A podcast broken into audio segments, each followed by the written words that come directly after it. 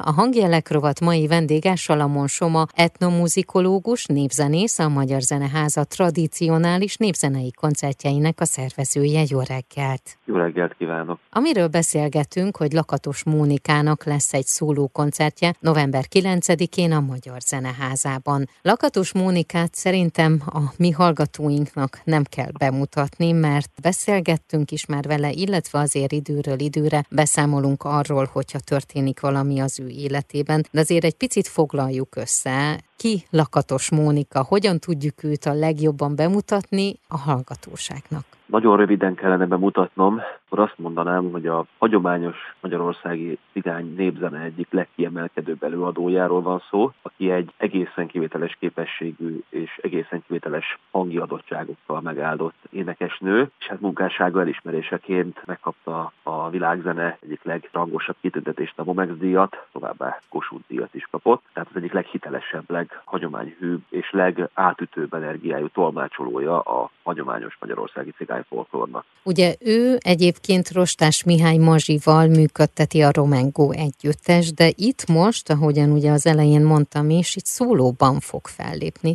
Ez sűrűn előfordul az ő életében? Olyannyira nem, hogy a legjobb tudomásom szerint ez az első alkalom, hogy Mónika teljesen egyedül az egy szálélek hangjával fog fellépni koncerttermi keretek között. Általában igen a Romengóval, vagy férjével Rostás Mihály Mazsival hangszeres kísérettel szokott énekelni, és ez megmondom őszintén az én ötletem volt, hogy úgy hívjuk el Mónikát, hogy csak az ő hangja szóljon, egész koncert alatt csak az ő hangja szóljon. Miért? Cigányság folklóriának nagyon sok rétege van. Van egy olyan mély rétege, amit úgy gondolom, hogy a, a hazai közönség fájdalmasan keveset hall, és fájdalmasan keveset találkozik ezzel a nagyon-nagyon mély, nagyon arhaikus rétegével a cigány folklórnak, ami nem más, mint a, a lassú dallamok, lassú énekek, keservesek, hallgatók világa. És azt ugye tudni kell, hogy a cigányság története az nélkülözésekkel, szegénységgel, nagyon-nagyon sok negatív emlékkel, nagyon sok traumával terhelt. És ez a sok bánat, ez a sok keserűség, ez a sok nagyon mély érzelem, nagyon erős érzelmi alap, ez ott van lerakódva, ott van összesűrűsödve ezekben a hihetetlen érzelmi energiákat felszabadító hallgatókban, lassú énekekben, és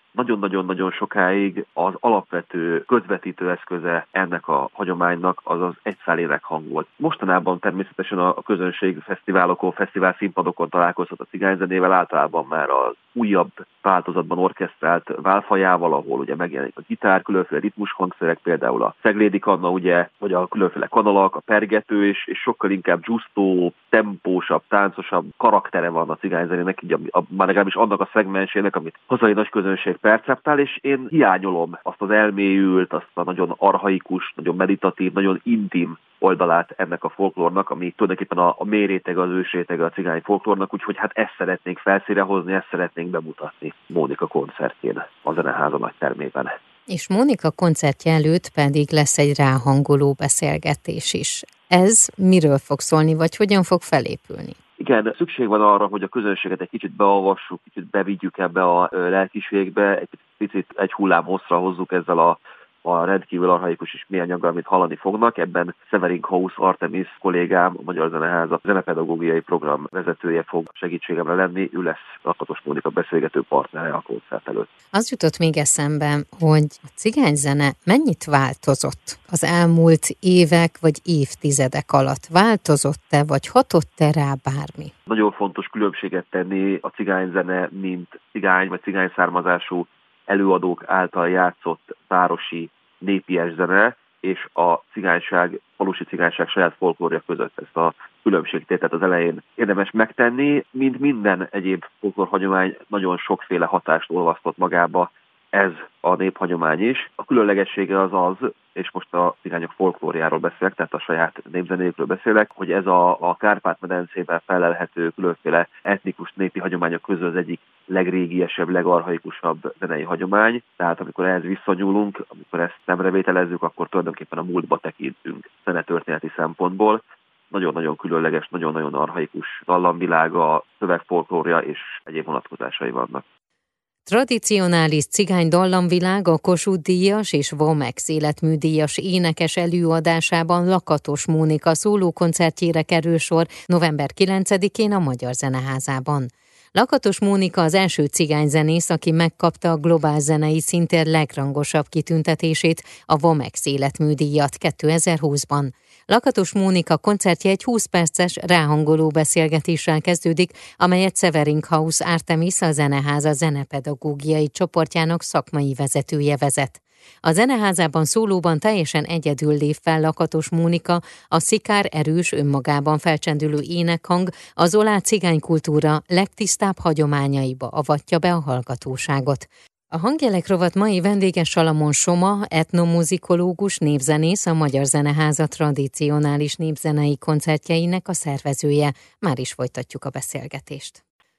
Tradicionális cigány dallamvilág a Kossuth Díjas és Vomex életműdíjas énekes előadásában Lakatos Mónika szólókoncertjére kerül sor november 9-én a Magyar Zeneházában. Ez a mai hangjelek rovatnak a témája, vagy ez adta az apropóját, hogy beszélgessek Salamon Soma, etnomuzikológus népzenésszel a Magyar Zeneháza tradicionális népzenei koncertjeinek szervezőjével, és ha már beszélgetünk, akkor természetesen arra is kíváncsi vagyok, hogy milyen koncerteket ajánl még a hallgatóság figyelmébe. Folytassuk. A Magyar Zeneházában idén még milyen olyan koncertek lesznek, vagy akár már átnézhetünk a következő évre is, milyen koncerteket ajánlana szívesen a hallgatóknak, amelyet mondjuk nagyon egyedi, vagy amelyet szívesen kiemelne valami miatt az elkövetkezendő hónapok legfontosabb tradicionális zenei programjait. December 3-a az egy nagyon-nagyon különleges koncertet tartogat mindazok számára, akik ellátogatnak a Zeneháza koncerttermébe.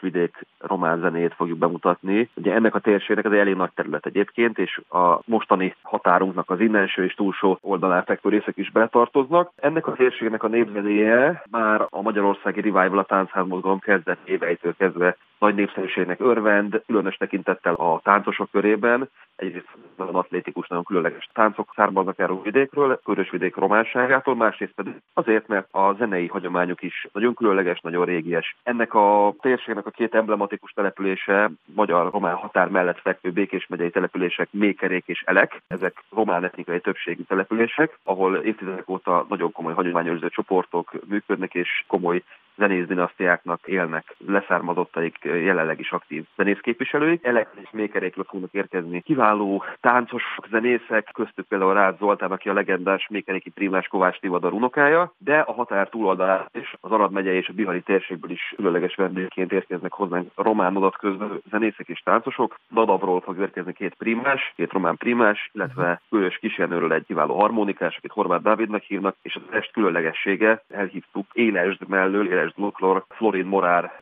nem szokványos hegedű játszik, hanem a bihari térségben a 20. század második felétől rendkívül elterjedt úgynevezett tölcséres hegedűn, ahol tulajdonképpen a, a hangszernek a rezonátor egy ilyen trombitaszerű tölcsérbe végződik, és egy kicsit másmilyen a hangja, mint a, mint a sima hegedűnek. És hát ugye mivel, hogy ez a zene, ez minden olyan román területen funkcióban használatos, lakodalmakban játszák, bizonyos mértékben hangszer kísérete, az adaptálódott a primást, azt én azzal a, a zenésszel hívtam el, akivel a szokott muzsikát, és ez nem más, mint egy szintetizátoros. Tehát lesz eh, egészen régies zene, ugye a mékerékről egy hegedű kontrás, hegedű kísérlet, de, de szintetizátor és töltséges hegedű is meg fog szólalni, tehát térben és időben is egy, egy viszonylag széles spektrumot átfogó, szerintem elég holisztikus szemléletű műsor lesz, de közben pedig nagyon-nagyon virtuóz és nagyon-nagyon atlétikus táncokat hallhatunk, és hát azt a gyönyörű zenét, amit már annak idején ugye Bartók Bélát is megiklette, aki számtalan gyűjtést készített ebben a térségben románoktól, például a román táncokban is ennek a vidéknek a zenéje köszön vissza több tételben is. Uh-huh. December 17-én pedig még messzebbre kalandozunk Dél-Amerikába. Az andoki népeknek, meg az dél-amerikai latin népeknek a hagyományos zenéje az nagyon különlegesen, nagyon szépen reflektál egyházi szakrális témákra. Uh-huh. És úgy gondoltuk, hogy hát a karácsonyra való ráhangolódásnak mi sem lenne jobb módja, mint egy olyan koncerttel megünnepelni az advent végét,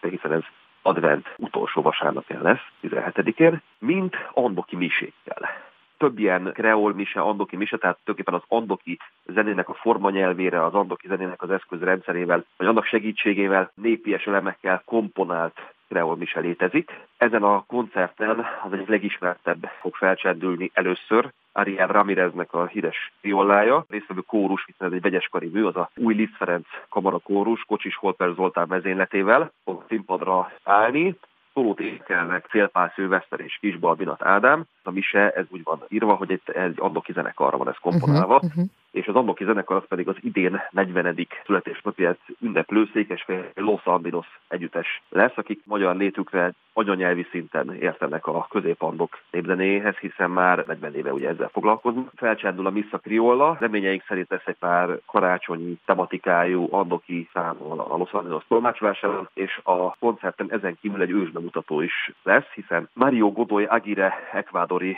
népzenekutató zeneszerző írt egy kreol misét, ő uh-huh. egy mhm. most is élő úriember, én is ismerem nagyon jól, Ekvádor egyik leghíresebb népzenekutatója és népies zeneszerzője, és ő is írt egy ilyen misét, ami most fog először megszólalni a Magyar Zeneházában, úgyhogy aki egy igazán lélekemelő ráhangolódást szeretne, ráhangoló koncerten szeretne részt venni karácsony előtt, annak meleg szívvel tudom ezt a koncertet. Ez lesz december 17-én. Igen, igen lehet, lehet. Még egy nagytermi koncertet szeretnék megemlíteni, ami pedig január 21-én lesz. Ez egy nagyon különleges magyar-szlovák-cseh együttműködés. Három népi zenekar fog a színpadon állni. A magyar oldalról a Mártons együttes, az kipróbált névzenészekből álló táncházas zenekar, melynek különlegessége azok kívül, ugye, hogy mindegyik tagja remek népzenész, és mindegyik tagja a Kárpát-medence szinte összes vonós zenei hagyományának versen.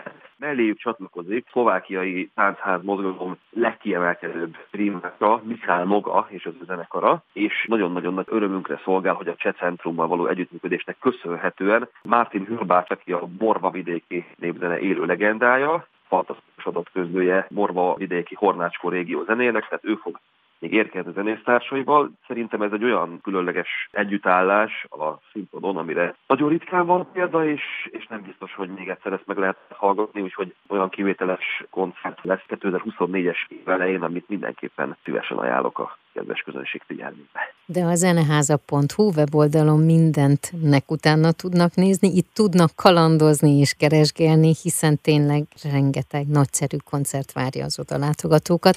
Én nagyon szépen köszönöm, és kívánom, hogy mindegyik koncert teltház előtt zajlódjon. Nagyon szépen köszönöm én is, és hát szeretettel várom még egyszer a kedves hallgatókat, illetve önt is koncertjeikre. Nagyon szépen köszönöm. A hangjelek rovat vendége Salamon Soma volt, etnomuzikológus, névzenész, a Magyar Zeneháza tradicionális népzenei koncertjeinek a szervezője.